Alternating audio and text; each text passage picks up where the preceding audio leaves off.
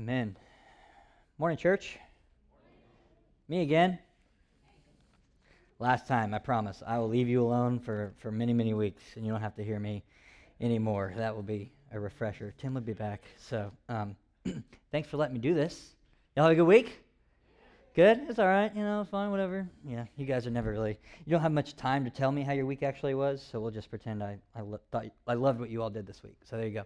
I'll take a moment to shout out my parents. They aren't here right now. They're, my dad works in another church.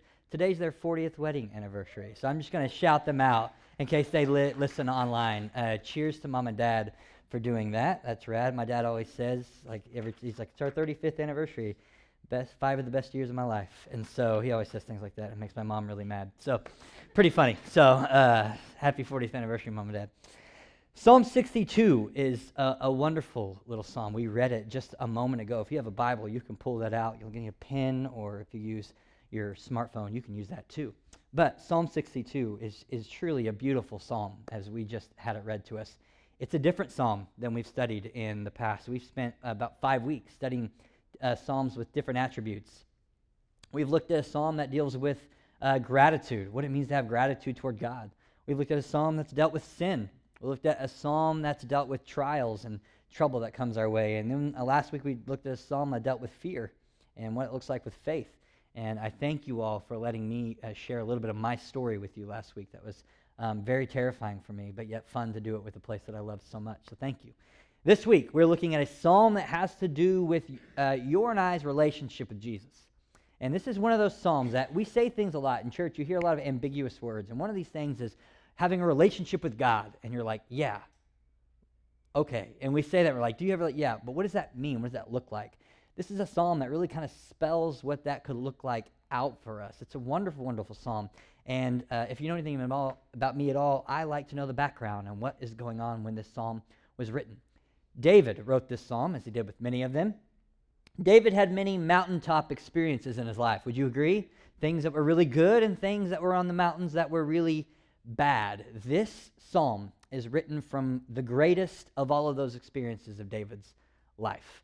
Um, and maybe not in a good way. You see, David, when he was young, was attacked by a lion and a bear. Of that's a pretty crazy experience. But this story is greater than that. He once fought a Philistine giant, but this story is not about that. David was once a shepherd, and uh, someone came up and anointed this little shepherd boy to be the next king of Israel. That's a big moment. But David saw this situation as even bigger than that. He was once playing a harp in the kingdom, and Saul threw a spear at him and tried to kill him. So David had to run and hide in the hills. And this story is bigger than that to David. He Saul died, and with Saul died, David's best friend Jonathan was killed in that same battle. And then David became king. He actually, the shepherd boy who was promised and experienced all this, actually became king. But this story to David was bigger than even that. We all know of his sin with Bathsheba. We talked about it and this mark on his life. But this story, bigger than that. David had several children, sons and daughters. And the son David had that was the most like him his name was Absalom. Say Absalom. Absalom, yeah. Absalom was the son who was most like David. And Absalom was known as a very good looking young man, a very handsome man. He was actually known for his hair. He had a full head of hair that grew an insane amount. He looked a lot like me. uh, Absalom, Absalom would have his hair cut once a year. And when he would cut his hair, his hair would weigh five pounds every year at the haircut. The guy could grow some hair. I'm envious of this cat. Like, it was unreal. Absalom was known as a handsome man. He was the one who was most like David. Now, some crazy things happened in Absalom's life, and he ended up actually killing a man. And after he killed this man, he ran. For three years, he hid in exile. And every day that he was gone, Scripture says that every day, every single day, David would weep for his son Absalom. He missed him so. After three years, David sends for him again and Absalom comes home. But Absalom doesn't come home. He goes to the house he was living in before he left. He doesn't actually see David. And two years pass before he sees David. So Absalom cries out. He sends a messenger to the palace and he's like, Hey, why did I come home? I would have been better off where I was. I've been home for two years. Why didn't I just stay out in the land that I was in? I want to see my dad. Like I ran before this. I was afraid. I was afraid from dad. I was scared of dad. Dad wanted me home, and I haven't seen dad. I want to see my dad. So David's like, okay. And he brings him to the kingdom. And when Absalom gets there, David rushes to him and he kisses him and he welcomes him home. You see, but we have a little inkling of Absalom's heart there. You see, the king welcomed him back home, but that wasn't enough for Absalom. He wanted dad, but he didn't just want dad. He, what, he wanted what came with knowing dad and being dad's kid. When you're the king's son, things are a little bit easier for you. Life is a little bit better and sweeter for you. So this is what Absalom wanted. And throughout time, he began to do things that were not okay. Absalom began to grow to think, I could do things better than dad. I'm better looking than dad, smarter than dad, can do things. Any dads out here that have kids that think this way a little bit? You know, I can do things a little bit better than dad. Yeah, sure you can. Um, so he begins to do things that the king would normally do. And he begins putting these little ideas in the people of Israel's mind that he could be a better king than David. See, because David was an old man at the end of the story. David had grown in years, and he was um, in the last quarter of his life. And then the day came that Absalom led a rebellion against his father, and he claimed to be the new king. Now, you see, you can't have a new king unless the old king is, you know, he's not around anymore. So Absalom gets this massive group of followers that once were shouting for David and now are shouting another thing, which is funny to think that these people's great, great, great grandkids would one time in one week go from shouting Hosanna to crucify him. It's like it was genetic. I don't know. Um, but anyway, so they're now shouting for another king, and they want this Absalom. So David hears of this rebellion against him, and he gathers his family and the closest people with him. And David now is running back to the hills and the caves that he spent all of this time in the youth, his youth, doing. David now finds himself in the exact same spots, but as an old man. And if you look in 2 Samuel and see the verse, it says, As David went, he wept the entire journey. And all those that were with David wept as well. Now, if you fast forward a little bit in the story, you find this conflict. Absalom's men are hunting for David, and David's men are hunting for Absalom, and they're trying to, like, jostling for the kingdom. And David is upset. Not only has he lost the kingdom, but he's lost his son and this battle is happening, and all of a sudden, in the irony of ironies, Absalom and his men are walking through the forest, and his luscious, thick uh, Fabio hair gets caught in an oak tree. This is real. Like those of you who think the Bible's boring, read the Bible. Like he's walking and he's on a mule, and his hair gets caught in a branch. And it says, and the Bible's descriptive, and the mule kept riding, and Absalom hung there, like, oh, oh, oh, oh, oh wait a, wait a minute, like, like his legs are dangling and kicking away, like, and he's hanging in, he's hanging in a tree, and no one's there to help him. And he's like, guys, what's going on? What's going on? And he's stuck by his hair. David's men hear where he's hanging. Now, David had given an order to his men. David, who had just been overthrown by people who were his closest allies, including his son, and David's words were, "Show mercy on these young men, especially my son Absalom." But one of David's generals ignored him. He goes around the corner and he sees Absalom kicking away in a tree, hanging by his hair, puts a spear right through him. And men come and they kill Absalom. David lets out a cry that scripture says a cry unlike anything he had ever released. And he says, Absalom, Absalom, oh my Absalom. Rather it be I that have died than you, my son Absalom. This all takes place about five chapters in the book of 2 Samuel. There are literally thousands of lessons we can learn from them. And we're going to walk through them all this morning. Just kidding. Uh, we don't have time. Unbelievable story. There's things we could pull about, man, there's nothing your kids could ever do to make you love them less. When you agree, parents? Nothing. We weep for our children. There's this idea that David was weeping not because his son had died, but because his son had turned from, the, turned from God and then died and wouldn't get to turn back. There's just all these layers of the story. This psalm was written in the time when David was fleeing the kingdom and crying. This, is, this psalm takes place from the moment that Absalom declares himself the new king, and they full, put a full on rebellion against the king. So David gathers the closest to him, and they run from the palace. And while he's running away, he writes this psalm. David claims the greatest crisis in all of his life. We find this psalm. Let's dive into it, shall we? You ready to go? Lord Jesus, speak to us now. May your word speak loud and clear. May you change the way we are today. May we walk out of this room a little bit differently than the way we walked in, or we may, may we make the hard choice not to. Lord Jesus, we thank you for this morning in your name. Amen. Psalm 62, it says, Truly, my soul waits for God. From him comes my salvation. He only is my rock and my salvation. He is my defense. I shall not be greatly moved. Those words have a little bit more strength now we know what's going on? Would you agree?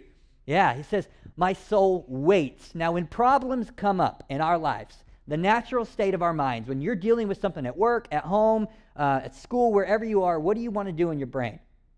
Fix it, right? And you have a spouse that wants to fix your problems. Like my wife, sometimes she's like, I just want to talk to you about it. I'm like, but how do we fix this? And she's like, shh, don't try to solve it. Your ideas aren't that good, anyways. Um,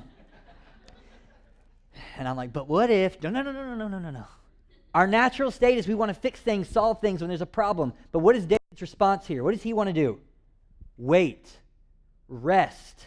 He says, My soul waits on the Lord. Now, waiting is another one of those ambiguous phrases. Do you have a relationship with God? What does that mean? Wait on the Lord. What does that mean? Like, hey, God, uh, can I have this? And you were waiting for him to go, Yes. You know what I mean? Like, what does it mean to wait on the Lord? This is what the Bible teaches us. How do you and I wait on the Lord? And this is a lesson that I learned in the past couple years as I've dealt with my anxiety and things like this. How do we wait on the Lord? Scripture tells us that we position ourselves under God's waterfall of grace and we wait while we walk in obedience. How do you wait on the Lord? You walk in obedience. You take things one day at a time, one step at a time, asking God to give you strength, asking God to renew the joy of your salvation, asking God to make him your treasure. And you wait while you stay obedient. Walk in obedience. Why? Because those who wait on the Lord, he will renew their strength. What does Scripture say? It says they will mount up on wings like eagles. They will run and not grow weary, walk and not grow faint. Friends, how do we wait on the Lord? Truly, my soul waits on the Lord. You walk in obedience. And this goes beyond it. It says, My soul silently waits. It reminds me of Elijah. You remember the story of Elijah when he has to build this altar and he covers it with water. God sends down fire and burns it all up, and he runs really fast. As all these crazy things happens, and he's waiting to hear from God and all these events happen. Like there's this huge burst of fire, and there's this wind and an earthquake. But God isn't in all those things. And that's where we're looking for God, right? When we're waiting on God, we're looking for the big, giant sign that we see in the Bible, right? Like, show me the big thing, God. But after all of these things happen, what happens? There's this huge silence. And God spoke to Elijah out of the quiet silence. Friends, truly our soul waiting on God, you got to walk in obedience and stop trying to solve it yourself Be quiet while you walk in obedience. Wait on the Lord. It says, From him comes my salvation. Psalm 62 is this horrible, horrible thing. And if you were to read this psalm, it is full of two things trust and faith. There is no fear in this psalm. There is no despair in this psalm. And the craziest part of all of it there's not one single petition in this entire psalm. The worst event in David's life, he never asked God for a thing in the psalm. Sometimes we should ask God for things. But sometimes we need to trust and remember that He has you, that God has you. We say that a lot here. Tim says it a lot. I remember the first time he said it, hey, do you remember that God has you? This morning, church, let's not let's step out of the sermon. Let me talk to you right now where you're sitting. Do you remember this morning that God has you? He's got you. Last week we looked at Psalm 56 and it said if God is for us, who could stand against us? Who could possibly scripture says who could bring a charge against you? Your mind. What court could they possibly charge you all in? Everything's God's. And he's got you. Salvation comes from God. It says, He only, this is an important word, underline the only, only, He only is my rock and my salvation. There's layers to this, so let's dig a little bit. Um, in an old, old story, there's a, there's a man named Job. Okay? You all know the story of Job, right? He's a very wealthy man. He's got lots of cash. He's got lots of cattle. He's got a house full of kids, all sorts of possessions. And then some crazy turns of events happen, and he loses all of his money. All of his cattle die in a horrible accident. His kids are killed. And he finds himself sitting on a pile of ashes, basically, covered in sores, and he's scraping the sores with some broken pottery. And his wife looks at him and she's like, Are you still holding on to hope? Curse God and die, Job. So Job begins to do something. He begins to look for hope, salvation, and rock and other people. Job's three friends come along and they each take turns telling their reasons why they think these bad things have happened to Job. And he begins to buy into that. And he's like, Yeah, you know, you're right. And then he turns to God and he's like, What, what is going on? Like, give me a break. What is the deal? Job, for a split second, he forgot that. What does it say here in this passage? He only is my rock and my salvation. See, you know what I'm guilty of the most? I'm guilty of looking um, for my wife as my rock. I call my dad to be my rock. I look to some of you as my rock. I look at, I look at when I have a really bad day, I call Ryan Moore, my friend here. He's my rock. These things are good things, but what does David say? Who alone is his rock? God. You see, why am I quick to take things to Casey, my dad, Ryan, Tim, Stephen? These are the people I call. Why do I take things to them first? Before we take it to God. David is like, there are a lot of people I thought I could turn to, and guess what just happened? God alone is your rock and your salvation. It says, this is a great line He is my defense. This is one of those lines we read in a psalm, and we're like, that sounds wonderful. God is my defense. Claiming God as our defense is meaningless unless we actually dwell within his defense. Me, God being a defense is one thing, but if we aren't dwelling within the defense of God, it does nothing for us. What do I mean by that? It's, it's us being a church, a group of people that says, God, wherever you are, that's where I want to be. Wherever you are, God, that's where I want my heart. Wherever you are, God, that's where I want my passions. Wherever you are, God, that's where I want my thoughts. Wherever you are, God, that's where I want my kids. God, wherever you are, that's where I want to dwell. I want to dwell in the defense of the Father. And the truth is, is we put all our thoughts and things and passions of other things in this world. If we want God to be our defense, we got to seek Him out. God, where are you? That's where I want to be. Where are you in my life? If I'm looking at my life in the direction that I'm going and God isn't in it, then He isn't our defense in that. I want to dwell in the defense of God. I want to seek Him out. Wherever He is, that's where I want my thoughts. That's where I want my passions. That's where I want my direction. That's where I want my hope. That's where I want my peace. I'm going to find it in the defense of the Father. But we've got to be where God is. If I'm living life for me, doing things that God isn't for, He's not my defense in that. I have to dwell within him. We've got to move on.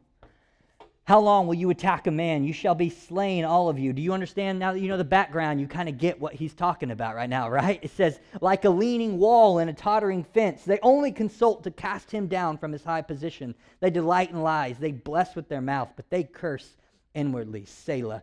There are so many people that want to bring down the people of God. They want to bring, I believe people do often do this. They want to bring down people of God because it makes them feel um, less insecure about their own shortcomings.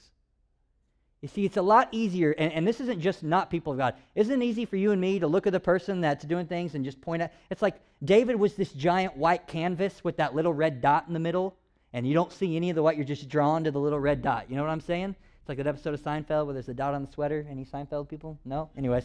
Um, that's all anyone sees. A wonderful cashmere sweater with a little red dot. It's ruined. This is what people do. This is what we do, do we not? People live all, and we focus on that one thing that's wrong. And that's what these people are doing. But how could David be your king? Look what he did with Bathsheba. He has no right. Absalom, you would never do that. And he's like, You're right, I wouldn't. My dad's the worst. I should do it. Yeah, you should. People are so quick to bring down the people of God, but it's often just to hide our own insecurities about our own shortcomings. Next verse.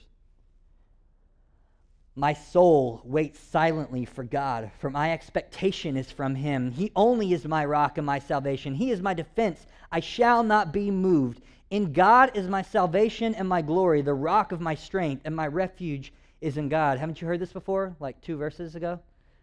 Like, note the repetition here. You see, David trusted God, but he also had to remind himself of that. This psalm is good for us this morning but you need to remember it tomorrow. Hearing that God is your refuge on Sunday morning when you know you're going to be at church is great. Remembering it tomorrow when the world hits you and you're feeling down and struggling, that's when it's important. We need to remind ourselves of the things of God. Listen, you and I are going to use up a lot of God's mercy today. Would you agree? I'm going to use up a lot of it.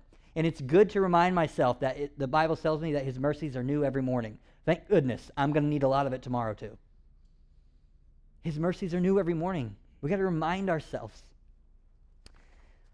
It says uh, right there in verse 5, it says, My soul waits silently for God alone. God alone. There's a quote that says, uh, The man who trusts not in God alone trusts not in God at all. There is a false sense of trust that we can do that will catch us.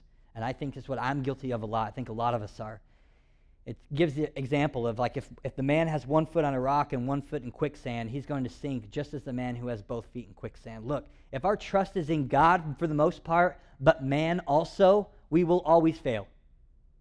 We will be like Job. We will be quick to run. When God isn't answering and we don't know how to wait because our trust isn't only in God alone, then we will look to man, just as Job did. God's not answering, so I'm going to look over here. Guess what? I'm going to start finding my salvation and my rock and my refuge in man, who will always fail us.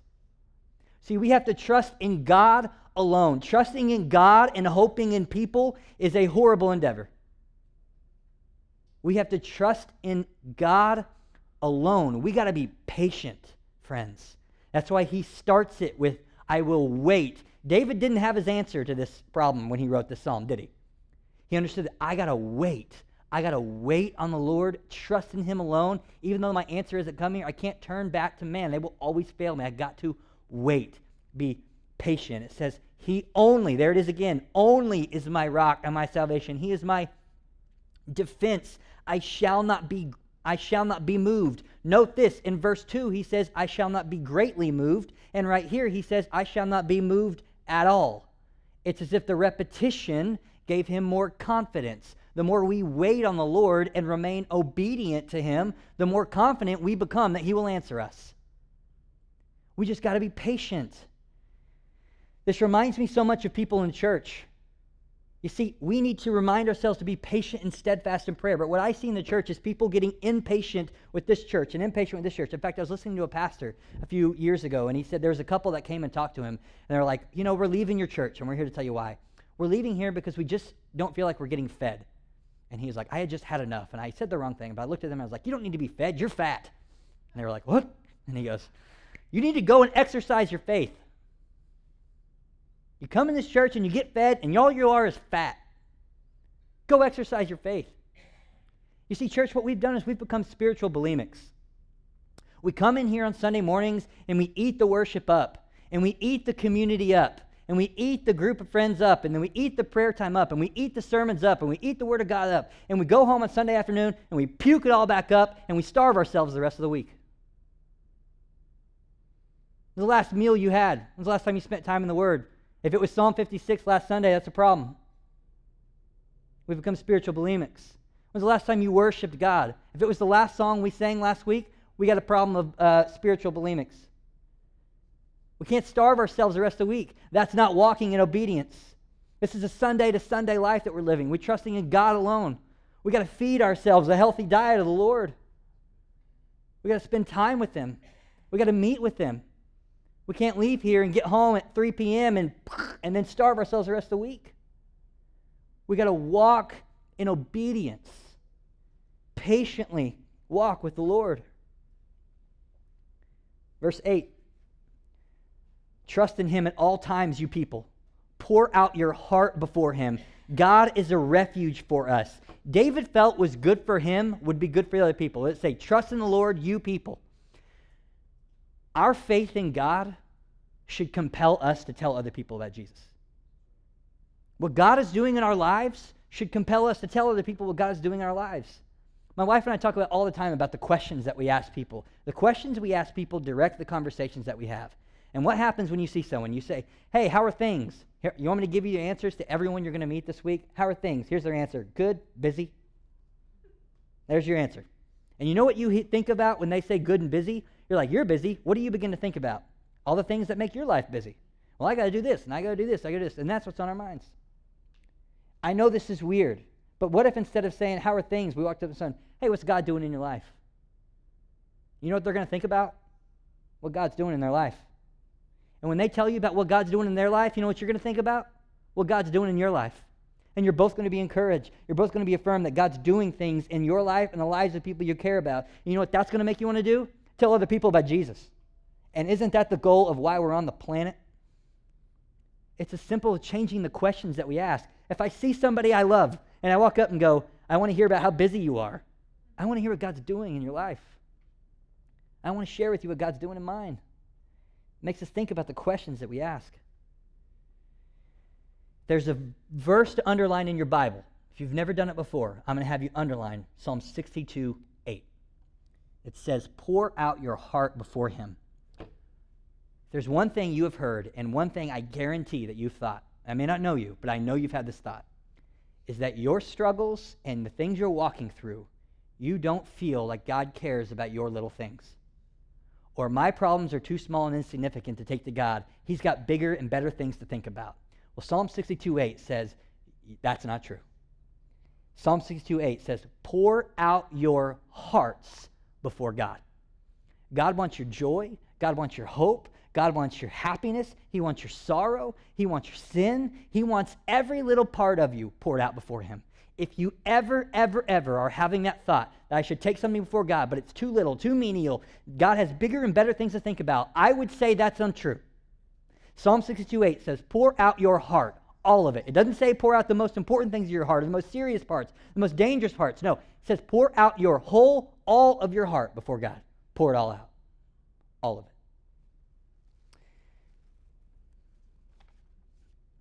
God is a refuge for us. At the end of verse 8, God is a refuge for us. I'm going to say this again. God is only a refuge for us if we allow him to be. God is not your refuge if you don't allow him to be. We have to go to God. And isn't it baffling that we don't? Like when we put it so black and white, like God is our refuge if we allow him to be. And I asked you, do you want God to be your refuge? I, I think I would get 100% of yeses. If I got the one no, it's the funny guy. Well done. Good joke. You know what I mean? But if I ask you, you're saying yes. And yet it baffles me. Like, like we have a stage that we call an altar. And every Sunday, we have somebody up front who we say, We would love to pray with you. We have just given a message, and we want to invite you to come and pray at an altar and communicate with the God of the universe, the King of Kings and the Lord of Lords, who, as we've studied throughout the Psalms, says things like, My ear is open and wants to hear you. Pour out your heart before me. And I, and I'm talking to Caleb, I honestly sit in those seats every week when Tim says at the end of a sermon, and I actually convince myself of a reason. Well, I'm already here. I'm literally already at church. I'm engaging with God. I'm listening here. And I actually come up with a reason of why I'm not going to go talk to the God of the universe. Isn't that kind of fundamentally insane? Like you have an opportunity to a God that says, pour out your heart to me. And we go, no, I might feel a little awkward, weird. That's uncomfortable. Like, I don't get it. I don't get what keeps Caleb in my seat every week. Like, I cannot for the life of me figure out why I have an opportunity to pour out my heart before God and engage with the God of the universe who spoke things into existence and wants to meet with me as we've studied throughout all the Psalms. He says, My ear is open. I want to hear you. Pour out your heart to me. And we convince ourselves of a reason not to. That is baffling. He is your refuge if you want him to be, He's your rock if you go to him. He'll be your salvation all you have to do is ask. The price has already been paid. It's on the table. It's yours. Do you want it? And we say, no. It says, Surely men of low degree are a vapor, men of high degree are a lie. If they are weighed on the scales, they are altogether lighter than vapor. Don't trust in oppression, nor vainly hope in robbery. In riches increase, don't set your heart on them. Look, we ha- it's not that men can do nothing for us, it's that we can't put our hope in them. You see that? People are good and kind and will help you, but our hope can't be in, our hope must remain in Christ. Because it says, don't trust in oppression nor vainly hope in robbery. David is saying, look, it doesn't matter what position somebody has. A position that somebody has is not a reflection of their character. All that matters, all that matters, all that matters is your heart. That's it. Your position, eh, there are ways to gain position. I mean, you're somebody at work that's played the game a way you don't want to play, that's raised to a position higher than you. Don't play that game. Keep your heart right. Keep it right. If riches increase, don't set your heart on them. Um, some of the joyous memories of my life come from a time my wife and I lived in 375 square feet in Norman, Oklahoma. Uh, I, we not had not a dime to our name. Most nights I had a Diet Dr. Pepper and a, and a tortilla and slapped some peanut butter on that bad boy. And the whole time I was in that situation, all I thought was if I had a little more, we'd be happier. If I had a little more room, if I could take 12 steps instead of 11, I, I would be a lot happier in the house that I lived. If I had a little bit better things to eat, I, and, I, and now I look back and I'm like, man, I missed everything that God was showing me in those times. There's nothing wrong with increasing riches, providing for your family. There's nothing wrong with that. But there are three ways we can put our hearts, set our hearts on riches. One is to take excessive pleasure in our riches. To make riches your source of joy, we got a problem. Don't do it. The second way is if we place our hope and security in the riches of this world. Don't do it. And the third thing is, is if we grow crowd, proud or arrogant in our riches. Charles Spurgeon, this brilliant theologian, he said, Riches are but transient things, therefore they should hold but our transient thoughts. I just love it. Um, it ends like this, verse 11. God has spoken once, twice I have heard this, that power belongs to God. Also to you, O Lord, belongs mercy, for you render to each one according to his work. You remember Job? I'm just talking about him, right? He begins to hear from his friends and he calls out to God. He just kind of lets him have it. And then God does something that he rarely does in the Bible God speaks back, which is awesome and terrifying. It says, when God speaks, God speaks out of the whirlwind, God speaks out of the storm. So Job just put his hope in man, his trust in man. He is trusting God, but also man. So he turns like, God, why'd you do this? And, and God says something. He said, Job, brace yourself like a man. I'm going to question you, and you are going to answer me. I would imagine he soiled his toga after he said that. But he said, God says things to Job. He says things like, Hey, Job, where were you when I laid the earth's foundation? Tell me if you understand. Job, where were you when I stretched out its dimensions? Surely you know, for you were already born, for you have lived so many years, which is hilarious that God is uh, a little, uh, can exaggerate, I love it. He says to Job, he goes, Hey, Job, where do I put the hail? Where do I store the hail, Job? Do you know? Hey, Job, when the wind hits you and blows away, where does it go? Tell me, Job, do you know where it goes? Who watches over the fawn when it gives birth, Job? Who, who seeks after the foxes? Hey, Job, uh, when the lion needs something to eat, who provides its food, Job? Job, who tells the lightning where to go, Job? Tell me, Job, tell me.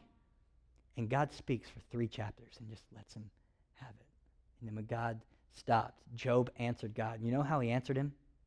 He said, I spoke once and I have no answer twice, and I will say no more. I'm going to put my hand over my mouth. And that's what he did. David is thinking about Job, and he listen to this. He says, God spoke once, twice I've heard that power belongs to God. I'm not going to make the same mistake Job did. God spoke once, I heard him twice. Job forgot. Job lost sight of his trust in God. So God revealed his power, his promises, and his provision. And David was fully aware of that. God spoke once, twice I heard it. That power belongs to God. But God doesn't just have power, friends. It gets better than that. As powerful and mighty as our God is, it gets even better. It says that also to you belongs what? Mercy. Mercy. David understood that mercy came from God. So when the men in his life failed him, his son failed him. Those in the kingdom failed him. He wasn't surprised. Mercy comes from God alone. But this is the cool part. David understood that God has all the power in all the world. And you know what God uses that power for, friends? To love you and me. That should knock you down. God has all the power in all the world, and He uses that power for one thing and one thing only to love you and I. What a beautiful song. Would you agree? What do we do with this psalm? Well, my prayer is that this psalm would encourage and inspire you all to pour out your heart before the Lord. That if you need God to be your rock, you would pour it out. This psalm, friends, should inspire you to blow the lid off of your prayer life. It doesn't matter about saying it the right way or getting the words right or technically sound. This psalm should inspire us to pour out our heart before God. It should inspire us to use the altars in our life, whether they're here on a Sunday morning, at home in a quiet space, driving in your car to just shut off the stereo and use that time to pour out your heart before God. If you think about where David was and the things going on in his life, and he used that moment to cry out and say, God, you're my rock, my king, my salvation, my refuge, my hope. This isn't a psalm we look at and be like, I want, I want God to be that rock to me. I don't want, I don't want David's rock. I don't want David's salvation. I want Caleb's. I want God to be Caleb's rock. I want God to be Caleb's refuge. I want God to be Caleb's help, Caleb's joy, Caleb's peace, Caleb's hope. But it isn't that way unless I go to him. We have to go to God. That's what a relationship is. He did everything he possibly could by sending his own son to die on a cross. And now he sent us. And we are honestly going to sit in our seats this morning and go throughout our week and convince ourselves of reasons not to pour your heart out to the Father. How baffling is that? So this morning, we're going to give you an opportunity, as we do every single week, to pour out your heart to God. Our altar will be open. Some of our prayer team will be here. Tim will be here. Christy will be here. Leslie will be here. Who would love to pray for you, pray with you. I'd love to stand by you as you pour out your heart before the Father. We're going to sing a song. Maybe you want to pour out your heart through worship. But we, I say it every time I'm here, I want us to leave the room a little bit differently or choose not to. This morning, you have an opportunity to pour out your heart before Him, to not be spiritual bulimics, but to be filled up with the goodness of God. So, would you bow your heads? We're going to give you space to pour out your heart as we sing. And you can do that right where you're sitting. If you want to do it right where you're sitting, pour it out. If you want to come up to the altar, come up. If you want to stand and worship and pour out your heart through worship, pour out. But pour out by saying, God, claim him what you need him to be. Don't leave here needing God to be your rock without asking him to be your rock. Don't leave here if you can't, if you're out there and you've you saying I can't claim God as my salvation because He's never been that. Then, friend, cry out to God today and ask Him to be your salvation. Put your trust and your faith in Him, and He will rescue you. This morning, my prayer is that Psalm 62 would inspire you to pour out your heart before Him because He is all of those things, David said. He is your rock. He is your refuge. He is your hope. He is your joy. He is your mercy. He is your love. He is your passions. He is your direction. He is your future. He is your past. Pour out your heart before Him. God, we give you this time and this space. I pray that we don't walk out of here the same way we walked in. Pray that we seize an opportunity to pour out our hearts before you through worship through prayer. We thank you that you are everything that you claim to be. We give you this time.